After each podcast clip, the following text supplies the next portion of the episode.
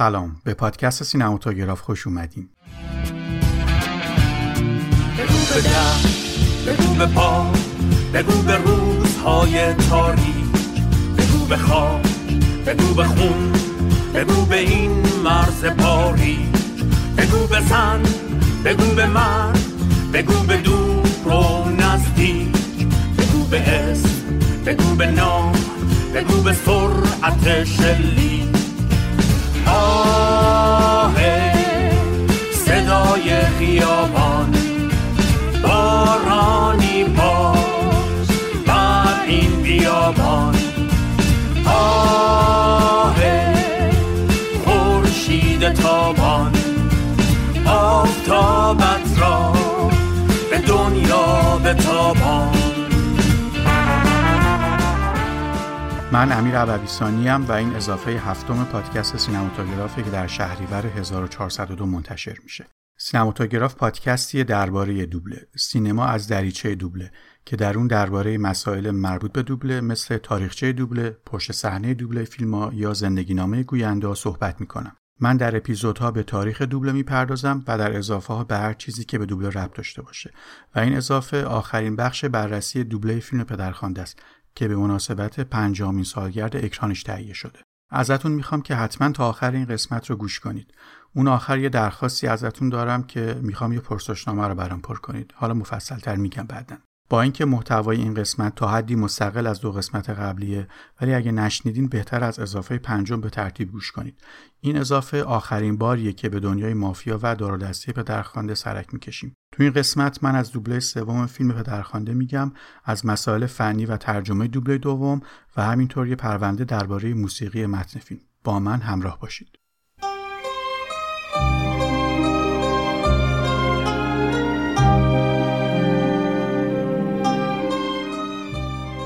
یارو دم کلفت هالیوود روی که تو میخوای بهت میده. یه هفته دیگه فیلم برداری شروع میشه. پیشنهادی بهش میدم که نتونه رد کنه. فردو، تو برادر بزرگترم هستی و دوست دارم، ولی هیچ وقت در مقابل خانوادت طرف کسی دیگه ای رو نگیر. هیچ وقت. و یا اون رئیست خواست گردن کلفتی بکنه، بهش بگو من رهبر ارکستر نیستم. میخوای سروان پلیس رو بکشی چون که زده تو صورتت؟ ها؟ فکر میکنی اینجا ارتش که از 1 کیلومتری شلیک میکردی؟ من به اون سیاستمدارایی که شما تو جیب دارین احتیاج دارم. دیگه هیچ وقت به افراد خارج خانواده نگو چه نظری داری. این یه فاجعه است. هر 5 خانواده میان سر وقت افسانه خانواده کورلئونه مطرود میشه. طوری نیست پدر، من مواظبتون هستم. من حالا با شما. مایکل چرا اومدی اینجا؟ چرا؟ بعد از اون همه نامی دادن و تلفن کردن داشتم فراموشت میکردم. سانی رو تو بزرگراه زدم. اون مرده. میخوام ترتیب ملاقات با سران 5 خانواده رو بدی. این جنگ باید تموم بشه. این فیلم که اصلا دوبله میشه، فیلم پدرخوانده دوبله میشه که برای یه بار نمایش و دوبار نمایش که نیست که. این میمونه این فیلم چون جزو آثار بزرگ سینماست. پس باید طوری دوبله بشه، طوری آماده بشه و طوری نگهداری بشه که 10 سال دیگه، 15 سال دیگه قابل استفاده باشه.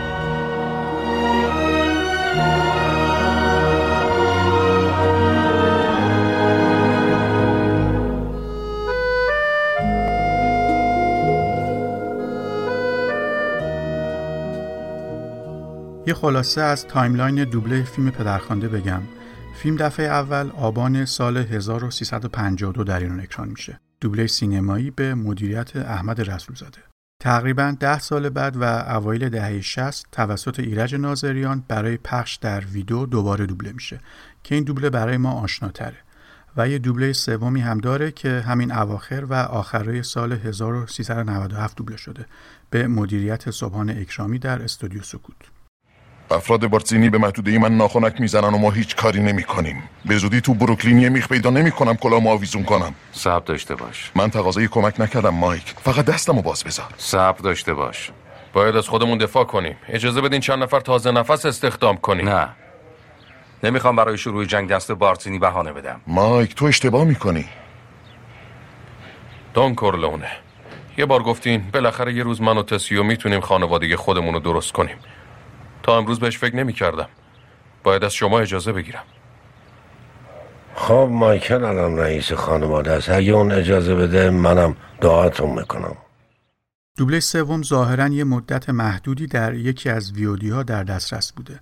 تو این دوبله فقط نصرالله مدقالچی که از گوینده‌های قدیمی و عضو انجمن گویندگانه و بقیه دوبلورها دوبلورهای جوانتری هستند که عضو انجمن و سندیکای قدیمی، یعنی همون انجمنی که سال 1342 تأسیس شده نیستن.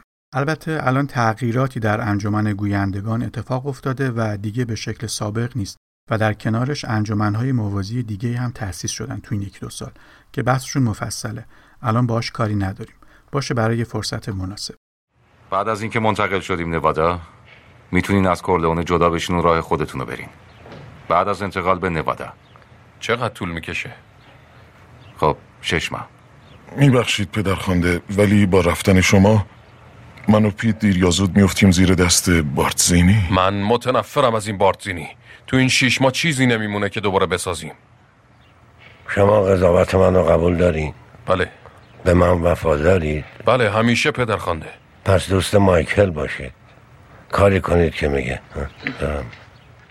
این دوبله ویژگی هایی داره نسبت به دو دوبله قبل ترش. مشخصاً میشه گفت از لحاظ فنی مخصوصاً توی باندسازی از دو دوبله قبلی وضع بهتری داره. سبحان اکرامی که گفتم مدیر دوبلاژش بوده و خودش هم نقش مایکل رو گفته، زحمت زیادی کشیده. اکرامی گوینده رادیو هم هست، صدای گرمی هم داره. من صداشو دوست دارم. صداشو احتمالاً تو شبکه ورزش یا رادیو جوان شنیدین. دلم مادر می‌خواهد. و بوی گلهای چادر نمازش و صدای چرخش چرخ خیاطیش که آسمان را به زمین می‌دوخت. البته الان باید بگم که گوینده رادیو بود، چون در جریان اعتراضات سال گذشته برای همدردی با مردم از جمله پرسنل رادیو تلویزیون بود که از رادیو استفاده داد. دلم مادر می‌خواهد که لالایی‌هایش خواب غفلت را از سر می‌پراند. دلم همان زن راست قامت عاشق را می‌خواهد. اکرامی توی گفتگوی کلاب‌هاوسی درباره دوبله سوم توضیح داده. اونجا اکرامی گفت که برای دوبله پدرخوانده فقط به دیدن خود فیلم اکتفا نکرده. من اومدم تمام سکانس‌های حذف شده فیلم رو نگاه کردم. سکانسایی که شما ممکنه تا حالا ندیده باشید که زمان فیلمو تقریباً 1 ساعت بیشتر میکنه. 2 تا نسخه دوبله رو با دقت نشستم نگاه کردم. نشستم مصاحبه‌های کاپولا رو نگاه کردم. تا اونجایی که سوادم میرسید خودم درک کردم. نمیفهمیدم انگلیسیشو میدادم برام ترجمه کنن. در مورد اینکه چطور این فیلم به سرانجام رسید، چطور بازیگر انتخاب کردن، تمام اینها رو من جمع‌آوری کردم. نکته دیگه ترجمه فیلمه. مترجم دوبله سوم حمید رضا راهی هست که قبلا قسمت دوم و سوم پدرخوانده رو برای خسروشاهی ترجمه کرده بوده. ترجمه این فیلم رو سپردیم به جناب آقای راهی. آقای راهی خب چند تا زبان دنیا رو بلدن، ضمن اینکه ایتالیایی یکی از همون زبان هاست که بلده تا حدودی و خب به فیلم هم خیلی تسلط دارن. ایشون 2-3 پدرخوانده رو ترجمه کرده بودن پیشتر و افتخاری بود که یکیش هم برای بنده ترجمه بکنه. یادتونه بعد از ترجمه نوبت چیه؟ بله، دیالوگ نویسی و سینک زدن. خب ایشون 2-3 ماه تقریبا طول داد ترجمه رو. منم 3-4 ماه رو ترجمه کار کردم و بعدش تازه وارد دوبلاژ شدیم و حتی برای ضبط دیالوگ‌ها هم وقت و انرژی زیادی گذاشتن. من بعضی از سکانس‌ها رو شده بالای 123 تا برداشت از یه نفر گرفتم. به خاطر اینکه این کار دانشجویی بود، یه کاری بود که من می‌خواستم یه کار تحقیقاتی کرده باشم، یه کاری که باعث هم‌افزایی در بین خودم، دوستانم و گروهمون بشه، از طرف دیگه محکی باشه. اما در کنارش با مسائلی هم روبرو شده و سختی‌های زیادی هم کشیده. اما نکته جالب اینجاست که کسای فیلمو اصلاً ندیدن، هیچی از فیلمو ندیدن، مگه شاید مثلا در حد 30 ثانیه‌شو مثلا تو اینستاگرام و اومدن نامه‌ها زدن. من یادم یه گفتگوی رادیویی داشتیم با دوستانم تو رادیو جوان. یکی از استادانی که من 17 18 سال ایشونو میبینم، همیشه تو رادیو بهشون سلام میکنم و ایشون هیچ وقت جواب سلام منو نداده، عرض به خدمت شریفتون که نامه زد، زنگ زد اصلا به تهیه کننده که آقا چه خبره، چیه، چرا این آتاشخالا، همین از این الفاظ استفاده کرد. من فکر میکنم که دوبله یه فیلم نمیتونه حیثیت کسی رو خراب بکنه، مخصوصا که با تفکر باشه و مخصوصا با یه دلیلی فراتر از این حرف. و از طرف دیگه حتما در دوبله ما هم نشانه های مثبتی وجود داره بعد از این همه کار کردن که میشه بهش سهه گذاشت. حالا ممکنه شما بگی آقا من با دوبله اون موقعش حال میکنم. شما هر چی دوست داری نگاه کن، هر موسیقی دوست داری گوش کن. و من اصلا این کارو نذاشتم که کسی بخواد ببینه، اصلا جای عرضه نکردم به اون صورت که یک دو تا اکران خصوصی گذاشتیم، خودمون دیدیم، خودمون هم واسه خودمون دست دادیم، خودمون هم خوشحال بودیم، کیک خوردیم، رفتیم. اصلا کاری به کسی نداشتیم. نمیدونم چرا انگار که بعضیا به مثلا ساحتشون انگار خدشه‌ای وارد شده، انگار اتفاق ناموسی افتاده. برخورد بسیار بسیار به نظرم بدی با این ماجرا شد. من حرفای آقای اکرامی رو میفهمم و بهش حق میدم. وقتی پای تعصب وسط میاد ماجرا عوض میشه. اما در حالت کلی وقتی یک اثر هنری منتشر میشه، حالا به هر شکل و فرمتی، میخواد موسیقی باشه، میخواد فیلم باشه یا حتی تابلوی نقاشی، و اینجا که بحث ما دوبله است، اون اثر از خالقش جدا میشه و دیگه در اختیارش نیست و میرسه دست مصرف کنندش. این مخاطبه که قضاوت میکنه و انتخاب میکنه و در نهایت نظرشو میده. چون همه این کارا رو داریم برای مخاطب انجام میدیم دیگه، پس اونه که حرف آخر رو میزنه. و کلا چیزی که من متوجه شدم اینه که اثر باید خودش حرف بزنه و خودش از خودش دفاع کنه. اینکه ما بخوایم یه توضیح بهش اضافه کنیم و بگیم که ما این مشکلات رو داشتیم، ما اون محدودیت ها رو داشتیم، اینجوری بود، اونجوری بود، اینا دیگه میره تو فاز توجیه و مسائل شبیه اون. منظورم به صحبت‌های اکرامی نیست، کلی دارم میگم، چون ایشون توضیح دادن که قصدشون دوبله یه فیلم کلاسیک بوده و به دلایلی قرعه به نام پدرخوانده افتاده و قرارم نبوده که عمومی منتشر بشه. پس چرا بازم با همه این حرفا و ریسکایی که میتونست داشته باشه این فیلم رو دوبله کرده؟ نکته بعدی که در مورد دوبله این کار وجود داشت این بود که ما بیایم خودمون یه محکی بزنیم، بگیم آقا فرض کنیم که ما 50 سال پیش به دنیا آمده بودیم، 40 سال پیش به دنیا آمده بودیم، این فیلمو میدادن ماها کار کنیم، خب چیکار می‌کردیم؟ اصلا چه اتفاقی می‌خواست بیفته؟ یه بار بیایم کشتی بگیریم با یه فیلم بزرگ، ببینیم کاری میتونیم بکنیم یا نمیتونیم بکنیم. موضوع همینجاست. شما سراغ فیلمی رفتی که هم فیلمشو خیلیا دیدن، بالاخره تو بیشتر لیستا اگه بهترین فیلم تاریخ سینما نباشه جزو چندتای اوله، و در کنار اون دو تا دوبله خیلی خوب داره که بزرگا و قولهای دوبله تو اونا نقش گفتن. این طبیعیه که مخاطب مقایسه کنه و واکنش نشون بده، چون اون دوبله ها جزئی از حافظه شنیداری ما شده و شما در مقابل بزرگای دوبله از چه صدایی استفاده کردین؟ من بحث شخصی نمی‌کنم، نمی‌خوام ارزش کار کسی رو پایین بیارم، صحبتم کاملا در اون دوبله‌ایه. خب شاید بهتر بود میرفتن سراغ یه فیلم کلاسیک دیگه. این همه فیلم بوده، چرا پدرخوانده؟ خب میگیم که خواستین تجربه کنید و خودتون رو یه محکی بزنید، قبول. پس چرا این دوبله تو جایی مثل نماوا یا فیلمو پخش شده؟ حالا میگیم اینا اتفاق افتاد و به دلیلی قبول می‌کنیم. بریم ببینیم بقیه ماجرا چی بوده. من بازم برمیگردم به این مسئله البته. از طرف دیگه من اصلا یه انگیزه فراتر از اینا داشتم و اون شخص آقای مدقالچی بود. من سال 83 و بعد یواش یواش سال 84 که داشتیم کار میکردیم تو قرن 21، یه خبرنگاری با دوستاش اومدن اونجا و شروع کردن با آقای مدقالچی صحبت کردن. اونجا که صحبت کردن یکی برگشت گفت چی شد که شما برای پدرخوانده تست دادین؟ من اونجا متوجه شدم که ایشون، آقای نوربخش، خود آقای رسولزاده و ظاهراً آقای ناظریان تست داده بودند و نماینده کمپانی صدای آقای نوربخش رو پسندیده بود. یه چیزی تو ذهن من همونجا تلنگر خورد که آیا روزی میشه که من این فیلمو کار بکنم و آیا امکانش هست که آقای مدقالچی بپذیره بیاد توی اون فیلم گویندگی بکنه و این اتفاق بیفته که افتاد.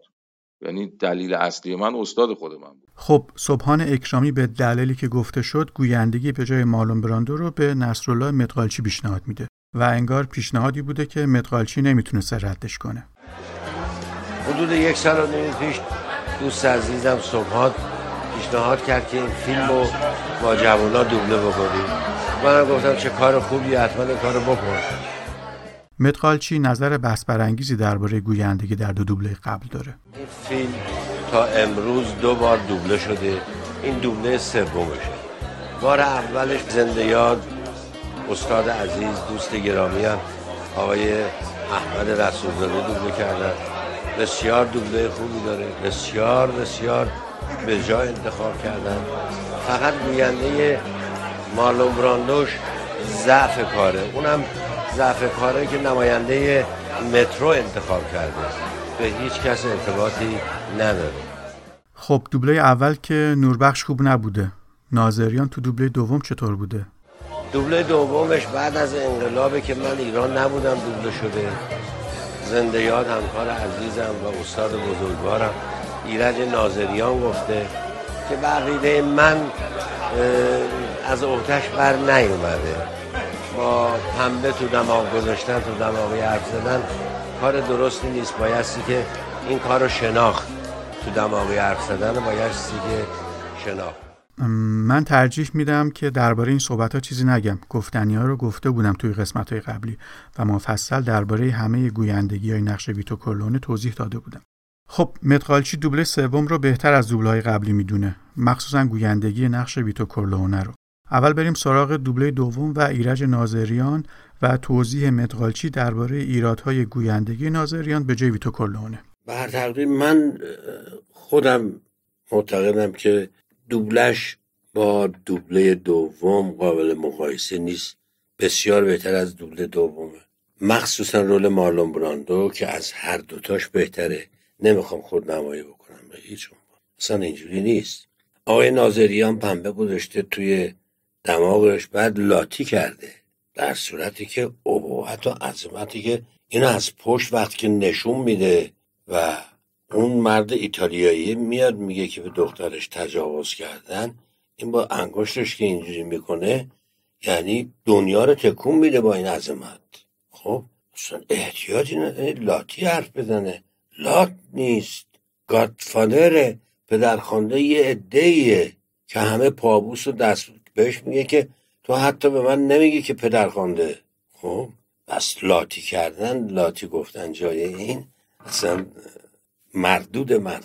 آی مدقالچی، اولا که ناظریان به گواهی پسرشون پنبه نذاشته و از آدامس استفاده کرده، تو دماغش هم نذاشته، دهنش و گوشه های لپش رو پر کرده و شما معتقدین که ایرج ناظریان کورلئونه رو لاتی گفته؟ این بخش رو گوش کنین. You can act like a man. What's the matter with you? پدرخونده نمیدونم چی کار کن. مثل یه مرد رفتارخون تاچت شده. آخ پدرخونده نمیدونم چی کار کنم. مثل یه مرد رفتار کن. چه مرگت تو؟ This how you turn down a Hollywood Pinocchio that cries like a woman? What can I do? What is that nonsense? Look at به خاطر اینکه رونو بهت ندادن داری مثل زنا گریه میکنی؟ چی کار کنم؟ قوی باش مرد. اینطوری میخوایی بشی گل سرسبد هالیوود بسته زنها گریه میکنی؟ نمیدونم چی کار کنم. این مزخرفات چیه؟ مسخره. به نظر شما کدوم گوینده این نقش رو لاتی گفته یا لاتی تر گفته؟ دوست داشتید برام بنویسید. نصرالله مدقالچی از گوینده‌های بزرگ تاریخ دوبلاژ هست، شکی هم توش نیست، کلی کار شاخص و به یاد موندنی هم داره، اما این دلیل نمیشه که درباره گوینده‌هایی که قبل از ایشون بودن و الان دیگه بین ما نیستن اینجوری صحبت کنن. میدونستم سانتینا باید این مسیر رو طی کنه و فردا هم ما خوب هرگز نمیخواستم تو این کار بکنی، به خاطر مراقبت از خانوادم یه اون زحمت کشیدم، منت نمیذارم، اما قبول نکردم گول بخورم. عروسکی که نخش دست اون گنده ها باشه عذرخواهی نمیکنم، زندگیم بوده، اما فکر میکردم که وقتی نوبت تو بشه نخ عروسکه باید دست تو باشه. سناتور کورلئونه، فرماندار کورلئونه مثل این؟ یعنی یک کله گنده دیگه؟ خب وقت کافی نداشتم مایکل، وقت نداشتم. به اونجا میرسیم پدر، به اونجا میرسیم. گوش کن، هر کی اومد پیشت که با بارتسینی قرار بذاری خودش خواهد. اینو یادت نرم.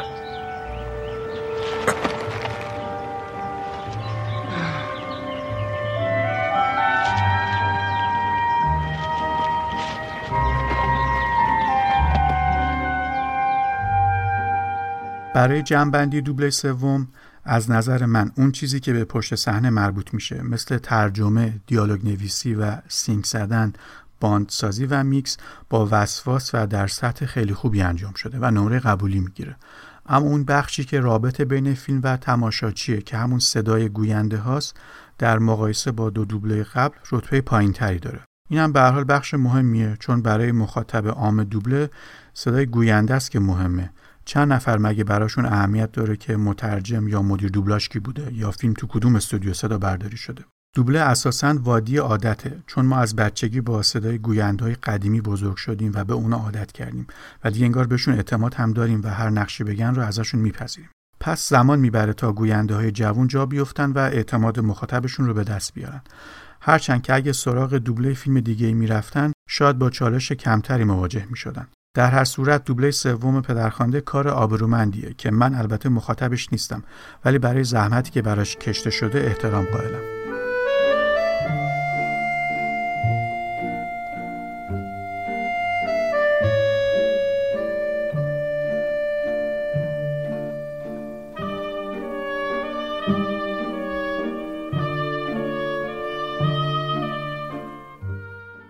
درسته که این پادکست تمرکزش روی دوبله است، اما دلم نمیاد که از موسیقی فیلم پدرخوانده چیزی نگم. موسیقی پدرخوانده رو همونطور که قبل‌ترم گفتم و خودتونم میدونید، پیانیست و آهنگساز مشهور ایتالیایی نینو روتا ساخته. موسیقی فیلم با یه والس شروع میشه که نشون دهنده نجابت و اشرافی‌گری خانواده بزرگ ایتالیاییه. روتا در قسمت‌های میانی فیلم هم دوباره به این تم برمیگرده، اما ماجراهای ساخت موزیک فیلم. وقتی فیلم آماده میشه، کوپولا نینو روتا رو استخدام میکنه تا تم اصلی فیلم رو بسازه. از اینجا به بعدش رو دوستم امیر رضا براتون تعریف میکنه. بعد از آماده شدن فیلم، کاپولا یک کپی از فیلم رو ور میداره، به روم پرواز میکنه تا نینو روتا فیلم رو ببینه و بر اساس ارتباطش با موقعیت‌ها و شخصیت‌های فیلم، موسیقی فیلم رو بسازه. امیررضا رو من از کلاب هاست میشناسم که اونجا اتاقای مختلفی درباره دوبله و موسیقی فیلم برگزار میکنه. موسیقی که بعداً به اثری شاخص تو کارنامه هنری نینو روتا و یکی از آثار برجسته و مهم تو زمینه موسیقی فیلم تو تاریخ سینما تبدیل میشه. موسیقی که رگ و ریشه سنتی سیسیلیو با سازهایی مثل ماندولین، آکاردئون و گیتار آکوستیک ترکیب میکنه. کوپولا با کمپانی پارامونت برای همکاری با نینو روتا به مشکل خورده بوده. کمپانی پارامونت خیلی تمایل به استفاده از این موسیقی رو نداشته. با این حال کوپولا موافقتشون رو جلب میکنه، چرا که عقیده داشته موسیقی که روتا خلق کرده خیلی بیشتر به فیلم حس ایتالیایی داده و به نوعی اونو ایتالیایی تر کرده. و درباره صفحه موسیقی فیلم، صفحه موسیقی پدرخوانده با 12 ترک یا قطعه موسیقی تو سال 1972 منتشر میشه. این آلبوم 31 دقیقه از موسیقی فیلم رو شامل میشه که اسم نینو روتا تو 10 قطعه به عنوان آهنگساز و کارلو ساوینا به عنوان اجرا کننده ذکر شده. یک قطعه هم ساخته مشترک جانی فارو و مارتی سایمز و یک قطعه هم که توسط پدر کاپولا یعنی کارمینه کاپولا ساخته و اجرا شده. جلوتر درباره چند تا از ترک‌های این آلبوم صحبت می‌کنیم، اما قبلش فضای کلی موسیقی فیلم رو تو سال انتشار بررسی کنیم. موسیقی فیلم با استقبال خوبی از سوی منتقدین مواجه میشه و تا آوریل 1972 29 آهنگ ضبط شده از موسیقی نینو روتا تو بازار موجوده. اما منتقدین چی گفتن؟ چیزهایی مثل تم اصلی یک قطعه موسیقی غم‌انگیزه که اشتیاق نوستالژیک رو برای چیزهای گذشته ایجاد میکنه و یک مضمون اصلی رو پیشگویی میکنه. یک موسیقی معنادار و درگیر کننده که با استفاده از تکنوازی ویولنسل و کورنت انزوا و ایزوله بودن خانواده کورلئونه رو نشون میده. تم اصلی بهترین قطعه آلبومه، چرا که این آهنگ در عین حال دلها را آور و ناراحت کننده و نوستالژیکه، اما انسانیت پدرخوانده را هم تداعی میکنه و به جای یک هیولای بیره تصویری از یک مرد ارائه میده که ترکیبی درخشانه. حتی اگه به فیلم علاقه نداشته باشین، موسیقی نینو روتا ارزش توجه رو داره و کلی نظرات مثبت دیگه. نینو روتا برای موسیقی فیلم پدرخوانده برنده جایزه گرمی، گلدن گلوب و بفتا میشه، اما از جایزه اسکار کنار گذاشته میشه، با اینکه اولش انتخاب شده بوده. چون بعد از بررسی بیشتر آکادمی متوجه میشه قطعه موسیقی که به تم عشق معروفه و نینو روتا از موسیقی مشابه که خودش قبلا برای فیلمی کمدی به نام فورتونلا از ساخته‌های ادواردو دی فیلیپو در سال 1958 ساخته بوده استفاده کرد. این منجر به رأیگیری مجدد میشه و جان آدیسون آهنگساز فیلم بازرس از ساخته‌های جوزفان کوویت جایگزین نینو روتا میشه. هرچند در نهایت فیلم لایملایت در اون سال برنده موسیقی متن میشه. جلوتر بیشتر از دلایل حذف نینو روتا از اسکار میگم، اما بریم سراغ چند تا ترک بیشتر شنیده شده از آلبوم فیلم. 4 تا ترک رو انتخاب کردیم و یکم درباره‌شون حرف میزنیم. خب حالا بپردازیم به 4 قطعه انتخابی. اولیش تم اصلی یا مین تایتل فیلم که به والس پدرخوانده معروفه. روتا قطعه تم اصلی یا والس پدرخوانده رو بر اساس ملودی آغازین سمفونی شماره 1 ژان سیبلیوس آهنگساز فنلاندی ساخت. قسمت ابتدای این قطعه رو بشنویم.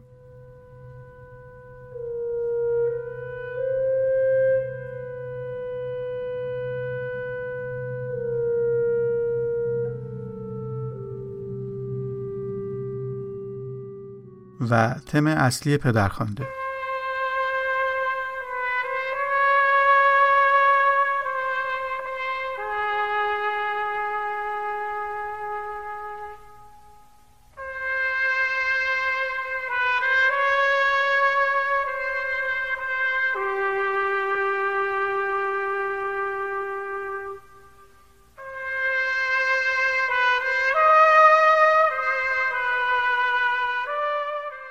اما قطعه دوم که باهاش خیلی کار داریم. قطعه دوم ترانه I have but one heart که در فیلم توسط آل مارتینو اجرا میشه. I have but one heart this heart I bring you I have but one heart to share with you.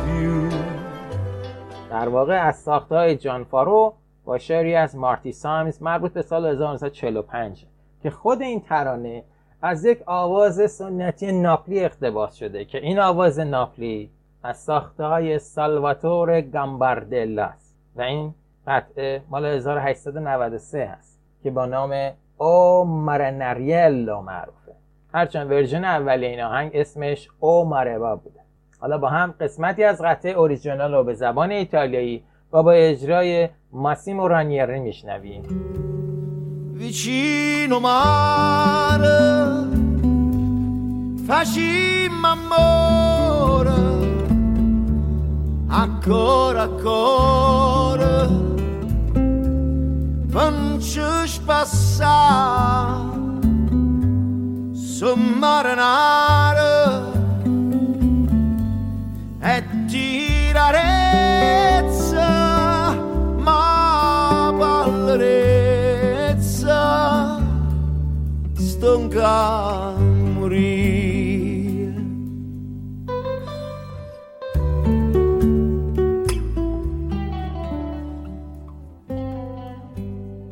در ادامه یکی از اولین اجرای این ترانه به زبان انگلیسی رو با صدای مونیکا لوئیس به سال 1945 میشنویم. I have but one heart, this heart I bring you. I have but one heart to share with you. و اما خود قطعه I have but one heart تو فیلم پدرخوانده که جانی با بازی آل مارتینو میخونه. I have but one heart. وقتی جانی فونتن وارد مراسم عروسی میشه، اول از همه خود پدرخوانده کلی خوشحال میشه و از طرف دیگه همه ازش میخوان که یه چیزی بخونه. جانی هم پشت میکروفون میره و این آهنگو میخونه. I have but one dream that I can cling to. You are the one dream I pray comes true.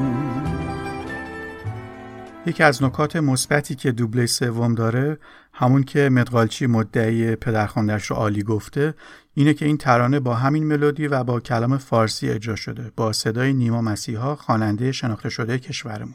این مرد ساده تنهایی آشو به پات میریزه، به پای تو این قلب پاک و این عشق نابو به پات میریزم، به پای تو. البته اونطوری که من متوجه شدم ترانه به طور کامل به عنوان یه ترک مستقل اجرا نشده و فقط بخشی که تو فیلم دیده میشه خونده شده و ای کاش ترانه رو کامل اجرا و ضبط کرده بودن. ترانه سرای این قطعه خود سبحان اکرامی بوده و ظاهراً عزیز عباسی هم بهش کمک کرده. برگردوندن ترانه ها به فارسی رسم متداولی بوده در دهه‌های 40 و 50 خورشیدی که فیلم‌های موزیکال معروفی مثل اشک‌ها و لبخندها، بانوی زیبای من و ویولنزن روی بام هم مال همون دورانن و این اواخر من کمتر به چشم خورده که یه فیلم موزیکال ترانه‌اش به فارسی اجرا بشه و بیشتر توی انیمیشن ها نمونش رو دیدیم. بذار آهنگ گوش کنیم. تنهایی عاشق به پات میریزه، به پای تو این قلب پاک و این عشق نابو به پات میریزم، به پای تو.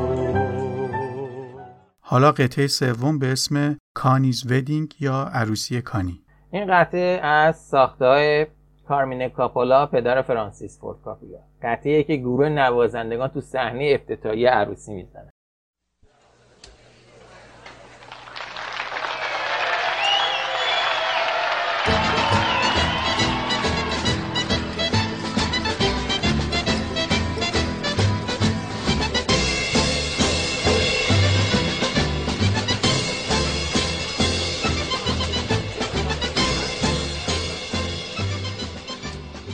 قطعه تو قسمت شروعش وام گرفته از تارانتلای ناپلیس. حالا تارانتلا چیه؟ تارانتلا موسیقی فولک ایتالیاست که تو مراسم ازدواج همراه با رقص گروه اجرا میشه و از معروف‌ترین موسیقی‌های جنوب ایتالیا. تو اکثر فیلم‌های مافیا این قطعه رو تو عروسی‌ها میشنوید.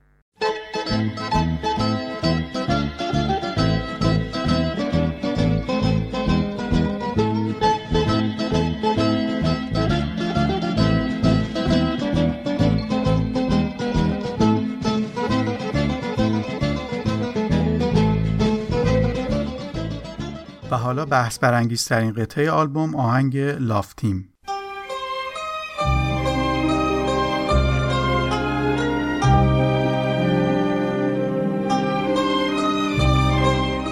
همین قطعه بود که باعث بیرون کشیدن اسم نینو روتا از کاندیداهای آکادمی اسکار در بخش بهترین موسیقی متن اوریجینال میشه.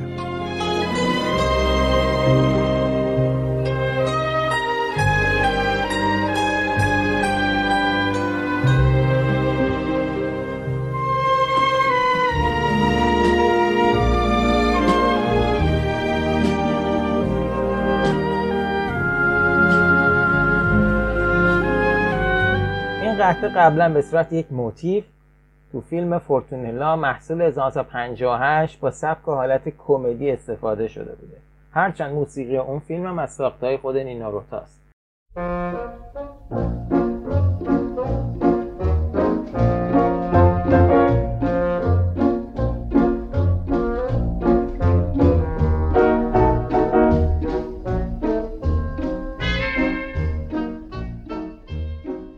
و یه موتیف دیگه از موسیقی فیلم فورتونلا. شباهت رو نمیشه انکار کرد.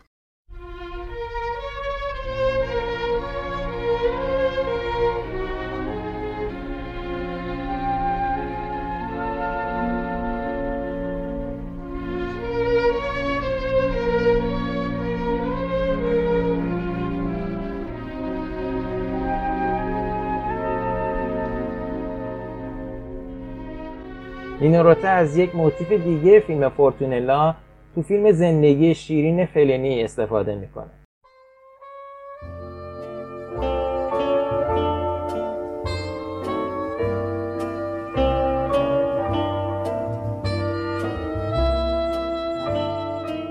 و جالبه که بدونین که یکی از موتیف‌های فیلم فورتونلا از فیلم کلاهبردار فلینی محصول 1955 که نینو روتا آهنگسازش بوده برداشته شده.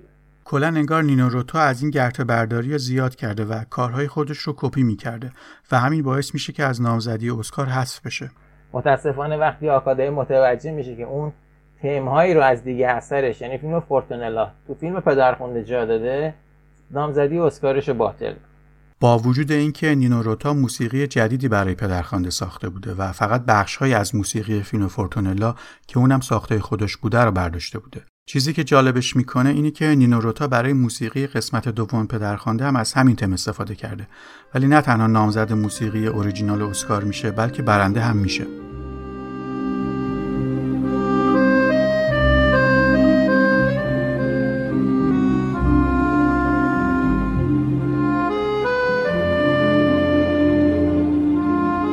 قطعه تم عشق یا لاف تیم یه قطعه سازی، اینسترومنتال و بی کلامه، اما نسخه های آوازی زیادی هم ازش منتشر شده. بعد از موفقیت فیلم و صفحه موسیقی فیلمه که روش شعری سروده میشه و به صورت وکال آوازی اجرا میشه و با نام Speak Softly Love منتشر میشه. شاعر این آهنگ لارکی ازیف بوده و اولین بار توسط اندی ویلیامز اجرا میشه. در ماه مارس 1972 منتشر میشه.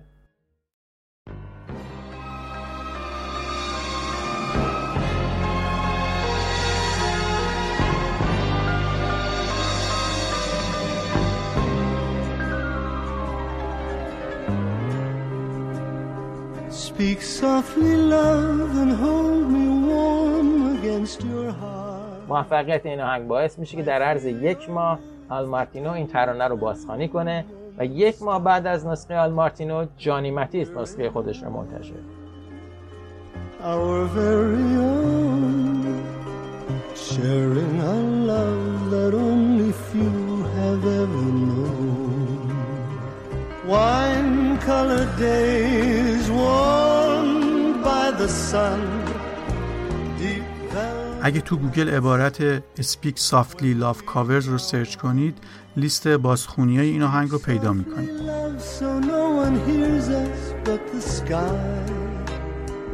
The vows of love we make will live until we die. My life is yours. And love because you came into my world with love so softly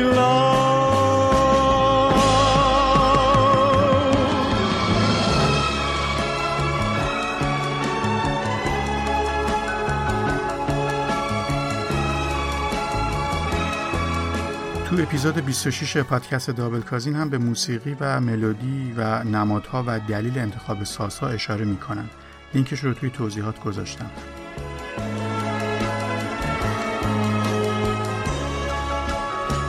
Wine colored days warmed by the sun Deep velvet nights when we are one Speak softly, love, so no one hears us but the sky.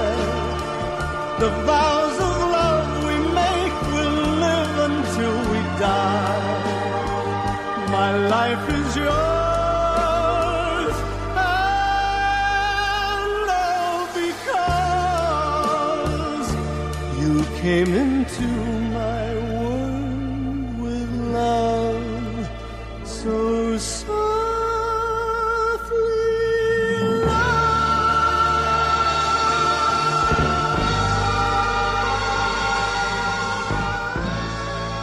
خب برگردیم دوباره به دنیای دوبله و این بار بریم سراغ ترجمه.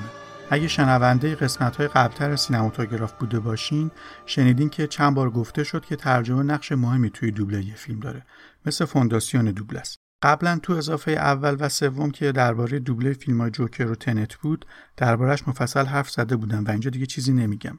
توی اضافه پنجمم که با حسین شایگان مترجم دوبله ویدئویی صحبت کرده بودم، شایگان بیشتر از خاطراتش از دیدار با ایرج ناظریان و سفارش دوبله و سختی‌های ترجمه پدرخوانده گفته بود. در کنارش به نظرم اومد که بد نیست یه بررسی دقیق‌تری روی خود ترجمه داشته باشیم. برای همین از مهران آریان نویسنده و منتقد سینمایی خواستم که تو این بخش بهم کمک کنه. مهران آریان و جایگاه حسین شایگان. در ابتدا خب طبیعتاً باید کمی راجع به خود استاد حسین شایگان صحبت بکنیم که جایگاه فوق‌العاده‌ای دارن در عرصه ترجمه دوبله. جایگاهشون بسیار محفوظ هست در این حرفه و هنر و خب آثارشون و هنری که به خرج دادن در ترجمه فیلم‌های بسیار زیادی که حالا نمیشه الان اسم برد، ولی خب شاید مثلا بشه از چند اثر شاخص مثل مردی برای تمام فصول، محمد رسول‌الله رسالت و فیلم‌هایی چون شجاع دل و هملت نام برد که فوق‌العاده ترجمه‌های خوب، حرفه‌ای و شایسته رفته‌ای دارن و البته همونجور که خود استاد هم در بسیاری از گفتگوهاشون ذکر کردن، هرچند ترجمه فیلم از حیث ماندگاری به تعبیر خودشون با ترجمه مکتوب متفاوت هست و خودشون این رو در واقع یک جور آنالوجی به خرج دادن و گفتن که مثل این میمونه که بخوایم فست فود رو با یک غذای مثلا سنتی ایرانی مقایسه بکنیم، ولی خب به هر حال حقیقت این هست که ایشون فروتنی به خرج میدن و حقیقتا ترجمه فیلم، ترجمه دیالوگ چالش بزرگی هست و حتما نیاز به دانش زبانی در جای خود و در این حال نیاز به هنرمندی داره که ایشون در آثار متفاوتشون این رو نشون دادن. و بررسی ترجمه پدرخوانده نسخه ویدئویی. با توجه به این که این دوبله ویدئویی هست و متن و اسکریپت رو در اختیار نداشتن، به احتمال زیاد، به احتمال 99% احساس میکنم که استاد دسترسی نداشتن به متن و صرفاً با شنیدن تونستن که ترجمه بکنن. اینو اضافه کنم که طبق صحبت آقای شایگان تو اضافه پنجم نه تنها متن فیلم رو نداشتن، بلکه نوار ویدئویی که دستشون بوده هم کیفیت خوبی نداشته و با زحمت زیادی تونسته بودن دیالوگ‌ها رو بشنون. در مجموع از کارهای قابل قبول ایشون هست و درصد بالایی از دقت رو در واقع دارن و روح فیلم هم در دیالوگ ها جاری هست، در این شکی نیست. در ادامه به نقاط قوت و ضعف این ترجمه اشاره می کنیم. اول با چند تا نکته که نشون میده ترجمه چقدر دقیق و درست بوده شروع کنیم. چند صحنه ابتدایی رو خدمتتون عرض بکنم که از نظر ترجمه فوق‌العاده هست، مثل صحنه‌ای که اون تهیه کننده هالیوود به تام هیگن حمله لفظی انجام میده. آدمی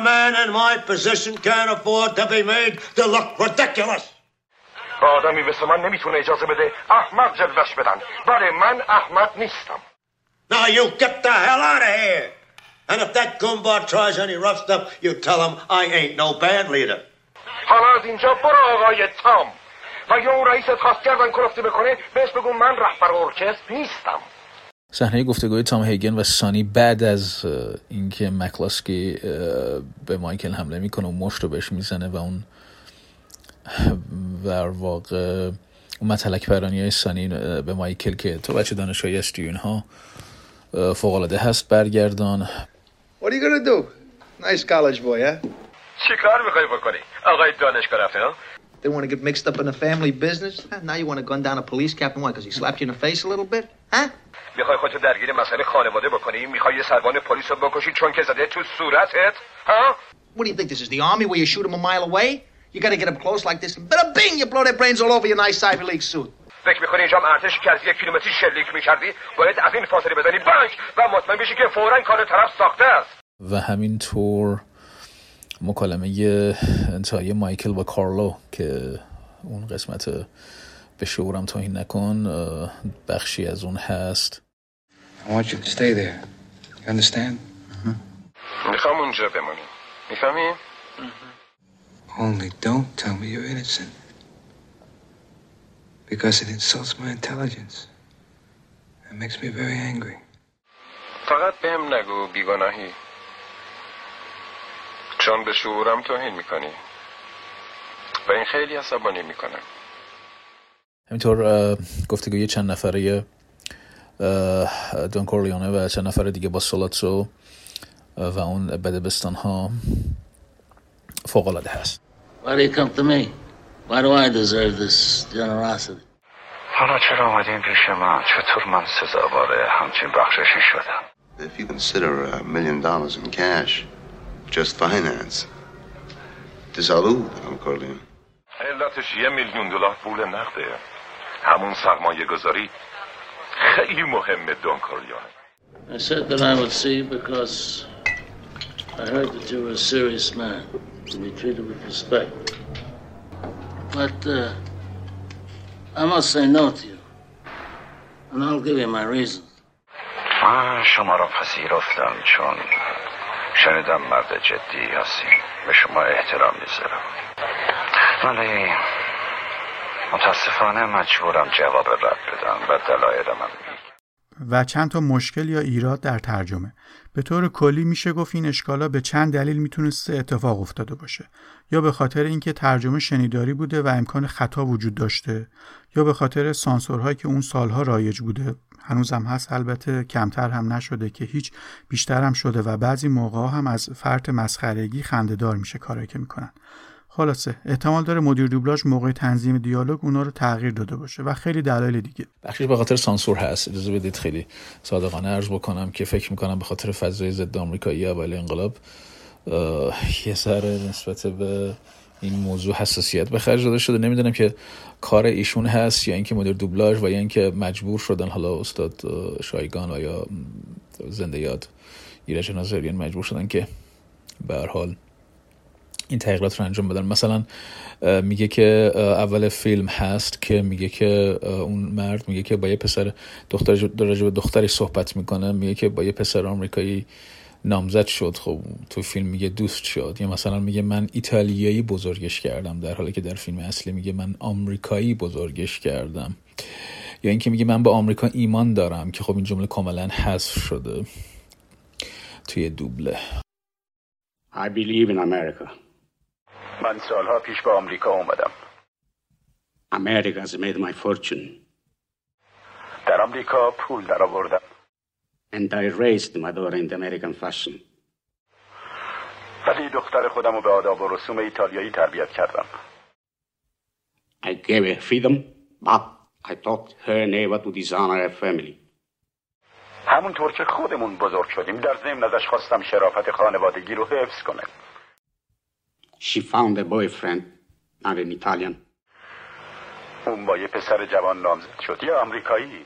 یه سری مشکلات دیگه هست که فکر میکنم که به خاطر حالا ترجمه شنیداری هست که خب طبیعیه دیگه. مثلا میتونیم اشاره بکنیم به این که یک صحنه‌ای هست که سالاتسو رو میکنه به وقتی پدرخوانده اشاراتی داره به این که یه سری اشاراتی داره به زندگی سالاتسو و این که حواسش هست به این کارهاش، و سالاتسو یه نگاهی به تام هیگن میکنه و میگه الان عرض میکنم. خب در نسخه اصلی میگه my compliments، که خب الان عرض میکنم نیست. این به معنی اصطلاحاً به معنی کار درسته در واقع داره کردیت این کار رو، سالاتسو داره کردیت این کار رو به تام هیگن میده، چون تام هیگن رفته این اطلاعات رو فراهم کرده به دون کورلئونه داده دیگه.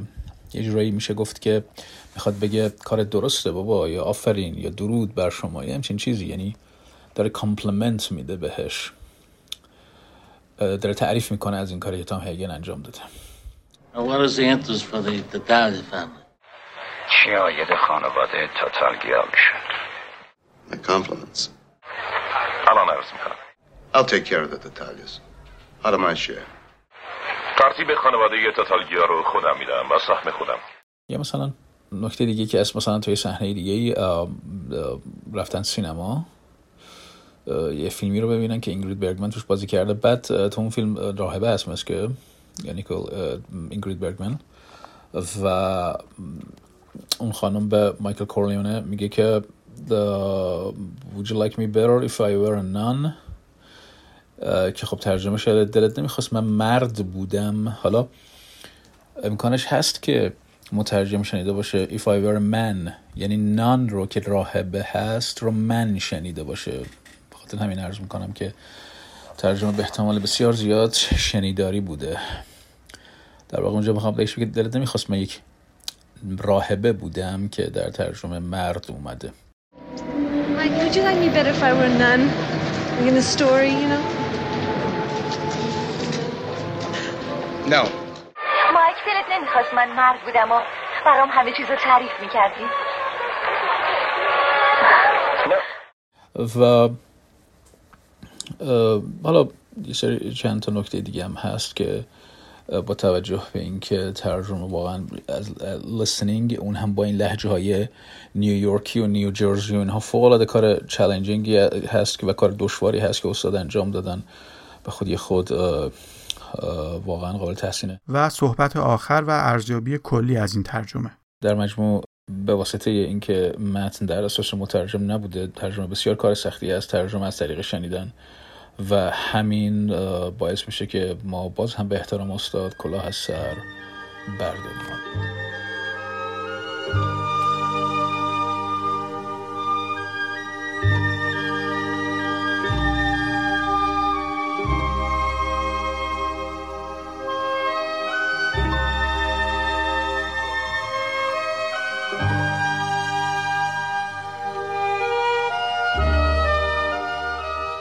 تا اینجا از دوبله و گوینده ها و موسیقی و ترجمه گفتیم. حالا یکم درباره صدا برداری، صدا گذاری و باندسازی دوبله دوم صحبت کنیم. برای همین از حسین مطمئنزاده خواستم که نقدش رو روی نکات فنی دوبله ویدئوی پدرخوانده بگه. حسین مطمئنزاده کارگردان و تهیه کننده برنامه‌هایی مثل سینما کلاسیک و سینما و دوبله است و در استودیو کالیما هم کار باندسازی و میکس فیلم‌های دوبله شده را انجام میده. حسین مطمئنزاده. قبل از اینکه بخوام بحثمو در مورد نکات فنی شروع بکنم، این نکته رو در همین ابتدای کار بگم که به نظر من گویندگی مرحوم ناظریان در نقش مارلون براندو یک بزرگترین نکته درخشان این دوبله است و باعث مجزا شدنش از دوبله قبلی میشه. فکر میکنم که یکی از درخشانهای تاریخ دوبله رقم خورده با این اجرا و این کسته گویندگان و به نظر من یکی از دوبله های درخشان تاریخ دوبله است و گویندگی واقعا میتونم بگم که متبهرانه مرحوم ناظریان. این نظر بیشتر علاقه‌مندای دوبله مثل خودم درباره دوبله دومه. ناظریان مثل نگینی میدرخشه، البته اگه با آقای مدقالچی بر نمیخوره. اما ببینیم که به صورت کلی وضعیت فنی دوبله های ویدئویی در اون دوران، یعنی آخرای دهه 50 و اوایل دهه 60 چطور بوده. در دوبله‌های ویدیویی اکثرا این نقیصه صداگذاری وجود داره. با توجه به دورانی که این فیلم‌ها دوبله می‌شده و شرایط و امکاناتی که در اختیارشون بوده، متأسفانه از لحاظ تکنیکی بسیار ضعیف عمل می‌کردن در مورد این دوبله‌ها و تکنولوژی که تو اون دوران در اختیارشون بوده خیلی ضعیف و در حقیقت خیلی ابتدایی بوده. برای همین شما این نقیصه صداگذاری و میکس رو توی اکثر کارهایی که در اوایل انقلاب دوبله می شده به شکل ویدیویی شما شاهد هستین. البته که این نقیصه رو شما در دوبله های تلویزیونی هم تا مدت ها می دیدیم، یعنی دوبله هایی که روی 16 میلیمتری در تلویزیون انجام می شد، چون که باند صدای اورجینال فیلم وجود نداشته و باند افکت اورجینال فیلم وجود نداشته و مجبور بودن که در حقیقت باند صدای فیلم رو مجدد بسازن. اما با توجه به اینکه اون موقع امکانات در حقیقت صداگذاری تو ایران خیلی ضعیف بوده و روی نوارهای صدا این کارو انجام میدادن، خیلی معمولا چیز درخوری این فیلم ها ازش به وجود نمی اومد و کار درخوری ساخته نمی شد. برای همین این نقیصه در مورد فیلم هایی که باند صدای اورجینال نداره تو اون دوران اکثرا وجود داره. تو این بخش تمرکزمون روی نقد صداگذاری دوبله دوم پدرخوانده است. تا اینجا هرچی از این دوبله گفتیم بیشتر تعریف بوده. حالا میخوایم ببینیم که نقاط ضعف و دلایلش چی بوده. حسین مطمئنزاده با دقت دوبله دوم رو دیده و چند مورد از نکات صداگذاری رو در ادامه برامون میگه. نقیصه اولی که فکر میکنم به ذهنم میرسه اون فضاسازی و اون امبینسیه که توی نسخه اصلی وجود داره و این متفاوته با اون اتفاقی که در نسخه دوبله افتاده. به طور مثال در سکانس آغازین فیلم که اون در اون مهمونی و موزیک در بک‌گراند صحنه داره زده میشه، شما یه لوپ در حقیقت میتونم بگم اعصاب خورد کنی از اون موسیقی شما دارین در کل اون سکانس های ابتدایی فیلم میشنوین و یک موزیک، یه قطعه از یک موزیک گرفته شده و هی داره تکرار میشه در حقیقت این موزیک که خیلی آزاردهنده است.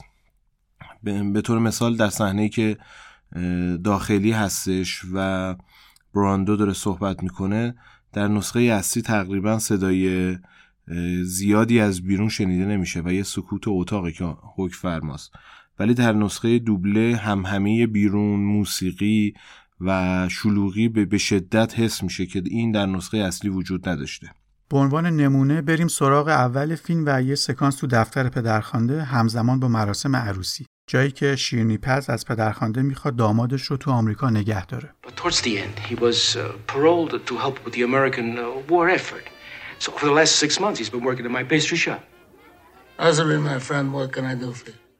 ببینید فضا چقدر آرومه، به جز دیالوگ ها فقط موسیقی رو انگار از دور میشنویم که تو حیاط خونه داره پخش میشه.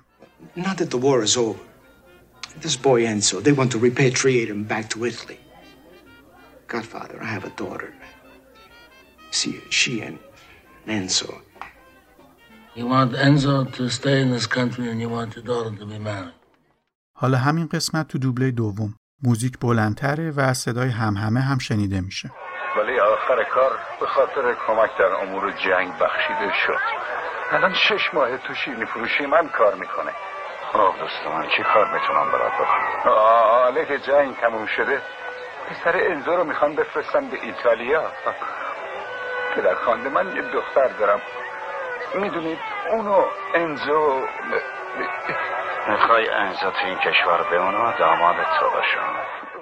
یکی دیگه از نکاتی که اگه بخوام در مورد صداگذاری فیلم بهش اشاره بکنم، عدم وجود افکت ها و در حقیقت اتفاقاتی که در صحنه میفته.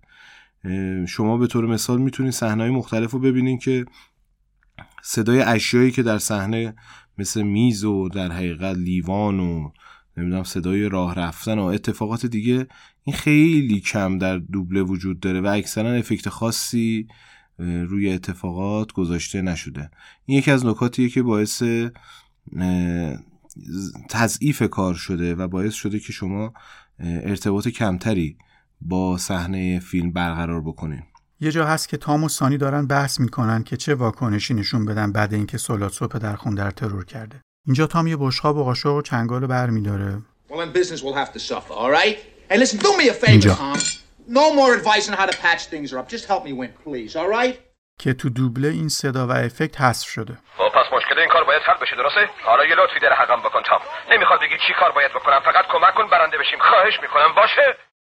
یک نکته دیگه که بخوام در موردش صحبت بکنم، خیلی از صحنه‌های داخلی فیلمه که شما مثل همون سکانس ابتدایی که اشاره کردم بهش، صحنه‌های داخلی خیلی از صحنه‌ها نیاز به امبینس و صدای محیط خاصی نداشته، ولی متاسفانه در نسخه دوبله شما در کل فیلم میتونم بگم همهمه‌های مختلف و فضاهای مختلف رو داریم میشنویم، چه در صحنه‌های بیرونی که صدای بیرون خیلی در حقیقت سوار روی دیالوگ‌ها و چه در صحنه‌های داخلی که یه همهمه‌هایی و در حقیقت شلوغی هایی به فیلم اضافه شده. اونجا که دون رو از بیمارستان آوردن خونه و کل خانواده اومدن استقبالش، به صدای گفتگوها و گریه بچه دقت کنید.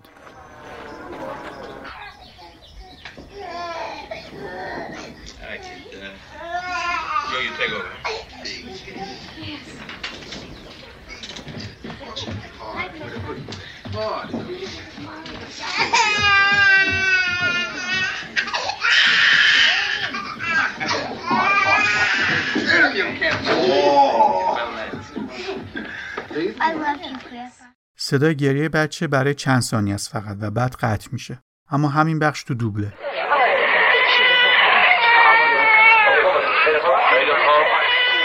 با احتیاط بیاریم بالا، مواظب باشین. انگار هم گفتگوها و همهمه ها بلندتره، هم صدای گریه بچه که خیلی شدیدتر و بلندتره و روی لوپ گذاشته شده و مدام تکرار میشه.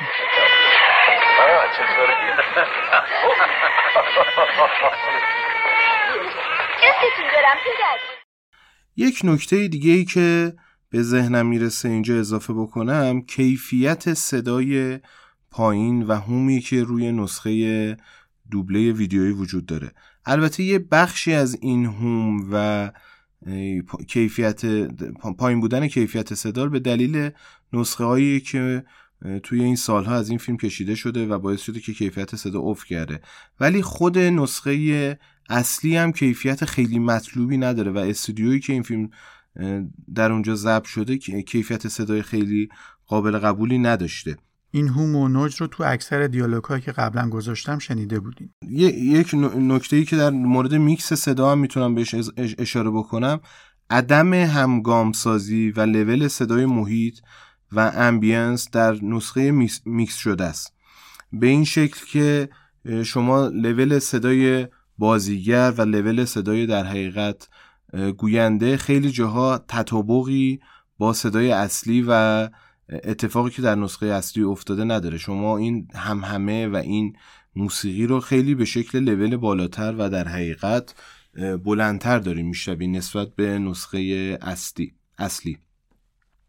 یک نکته مثلا اگه بخواید نگاه بکنین در مورد این عدم همخوانی، شما اون صحنه‌ای که سوار ماشین هستن و دارن حرکت میکنن، این استفاده نامناسب از افکت ماشین و صدای ماشینه که شما متوجه میشین که اصلا این نوع صدایی که برای این ماشین استفاده شده این صدا نیست و صدای موتور ماشین یک در حقیقت ماشین دیگه است که به شکل خیلی کوتاهی این صدای اتومبیل لوپ شده روی نسخه گذاشته شده.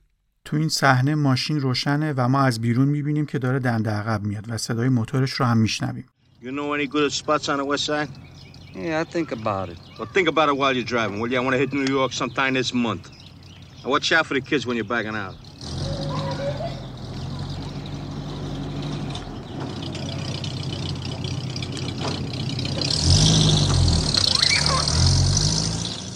ادامه سکانس تو ماشینه و گفتگوی بین کلمنزا و پولی رو میشنویم و دیگه صدای موتور زیاد شنیده نمیشه.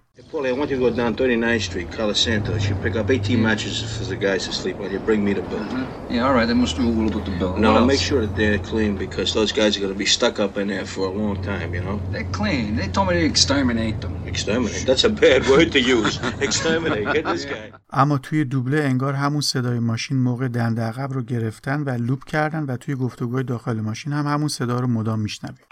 میخوام برای خیابان 39 18 تا تشک برای خوابیدن افراد سفارش دادیم. باید بگیری بیاری. باشه. بعدا میگیرم میارم. حواست باشه که تمیز باشه. چون بچه‌ها مدت زیادی مخفی میمونن. میدونی؟ تمیزن. به من گفتن همه رو زدوفونی کردن. زدوفونی؟ این زدوفونی کار خیلی خوبیه. بعدی از تو هم زدوفونی کنیم. آخه این طور که معلومه حالت خیلی بده. البته همه مواردی که اشاره شد به عنوان مشکلات صداگذاری چیزی نبود که به عمد انجام شده باشه و دلایلی پشتش بوده. البته بی‌انصافیه که اگه نخوایم فاکتور زمان و تکنولوژی که اون زمان در اختیارشون بوده رو نادیده بگیریم و صرفاً در مورد این مواردی که من بهش اشاره کردم صحبت بکنیم. با وجود به اتفاقاتی که تو اون دوره میافتاده و اون لوازمی که در اختیارشون بوده، تقریباً اکثر کارهایی که انجام می‌شده این نقطه ضعف‌ها رو داشته و امکاناتی در اختیارشون نبوده که بخوان کیفیت شاید مطلوب تری در اختیار بیننده قرار بدن.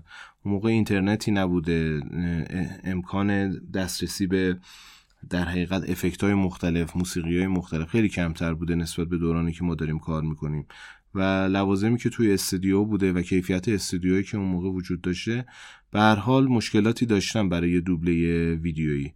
ولی با این حال خب این متأسفانه نقیصه باعث شده که ضربه‌ای به دوبله فیلم خورده. در مجموع و به طور کلی دوبله دوم از نظر انتخاب گوینده ها و گویندگی و مشخصاً گویندگی شخصیت دون کورلئونه جلوتر از دوبله اوله، اما از نظر صدا برداری مشکلاتی داشته و همینطور در صداگذاری و ساخت باند افکت هم ضعف داشته، اما ظاهراً با اومدن امکانات و نرم افزارهای جدید امکان ارتقای دوبله هست.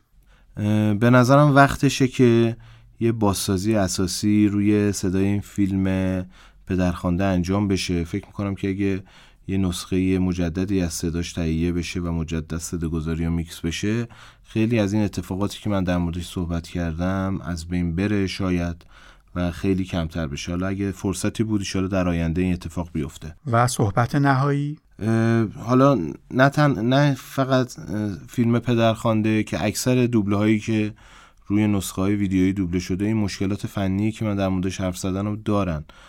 شما مثلا اگه فیلم هفت لاور رو دیده باشین یا فیلم های دیگه‌ای که تو اون دوران روی ویدیو دوبله شده، اکثرا این مشکلات فنی رو دارن. ولی خب به قدری دوبله ها درخشان و درست و در حقیقت در اوج گویندگان بزرگی که اون دوران دارن کار میکنن دیگه، دوبله به قدری خوبه که این در حقیقت ضعف ها رو پوشش داده.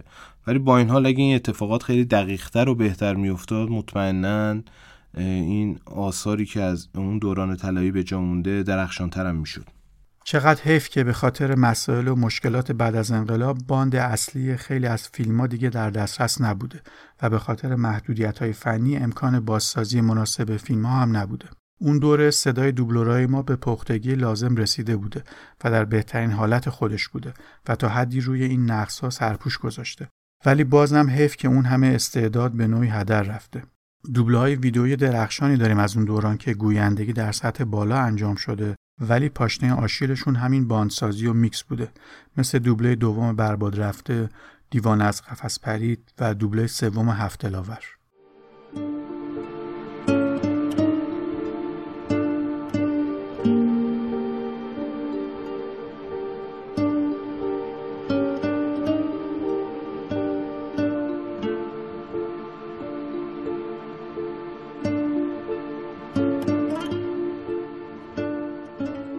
پرونده پدرخوانده هم تموم شد.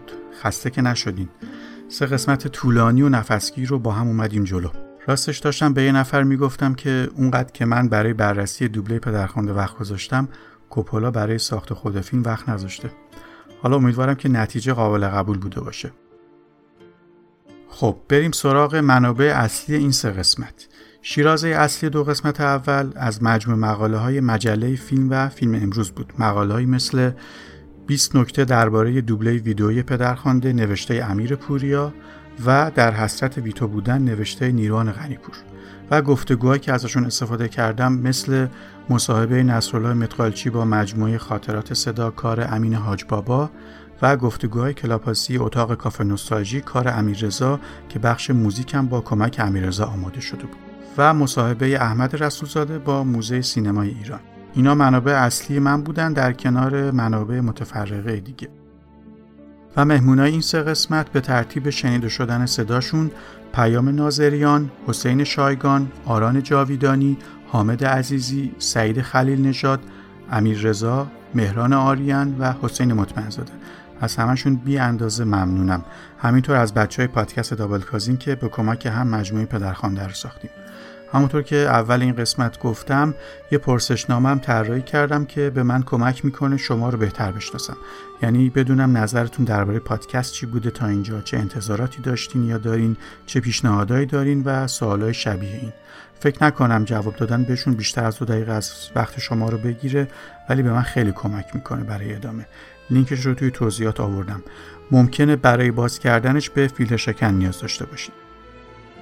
حالا که اینجا رسیدیم، دوست دارم یه پادکست هم که جدیداً باهاش آشنا شدم معرفی کنم. پادکست عشق داند که یه پادکست ادبیه و به قول خودشون تلاشیه برای دیدن زیبایی‌های زندگی از دریچه ادبیات فارسی. اگه به شعر و ادبیات علاقه‌مندین، گوش کردن به این پادکست میتونه برای شما لذت بخش و مفید باشه. فضاش هم اینجوریه که معمولاً یه قصه یا سنت ادبی رو بهانه میکنه و تو شعرهای مولانا، سعدی یا شاعرای دیگه از مصداق‌هاش میگه. قصه میگه انگار. لینکش توی توضیحات هست. اما حرف آخر. این اضافه آخرین قسمت پادکست سینماتوگراف بود. اگه این 4 سالی که از ساخت پادکست میگذره رو فاز اول فرض کنیم، از نظر من این قسمت آخر فاز اول بود. یه مدتی به دلایل شخصی و اولویت‌های دیگه از پادکست و پادکست سازی مجبورم فاصله بگیرم. البته تو این مدت بیشتر درباره تاریخ سینما و تاریخ دوبلاژ میخونم و بیشتر فیلم میبینم تا بتونم در آینده محتوای بهتری بسازم. امیدوارم بتونم خیلی زود برگردم. خودم که خیلی دلم تنگ میشه. البته تو این مدت شاید سراغ مدل‌های دیگه تولید محتوا هم برم، مثل محتوای متنی یا ویدئویی. البته هنوز تصمیم قطعی ندارم. ولی خبرها رو تو شبکه‌های اجتماعی پادکست میگم. حتما اینستاگرام رو دنبال کنید. اونجا معمولاً از همه جا فعال‌ترم. خلاصه اگر بار گران بودیم و رفتیم، اما برمیگردم. من امیر عباسی، اینجا پادکست سینماتوگراف اضافه هفتم شهریور 1402. ممنونم که تا اینجا گوش کردید. مراقب خودتون باشید و اگه عمری بود با فاز دوم سینماتوگراف میام دوباره. خدا نگهدار.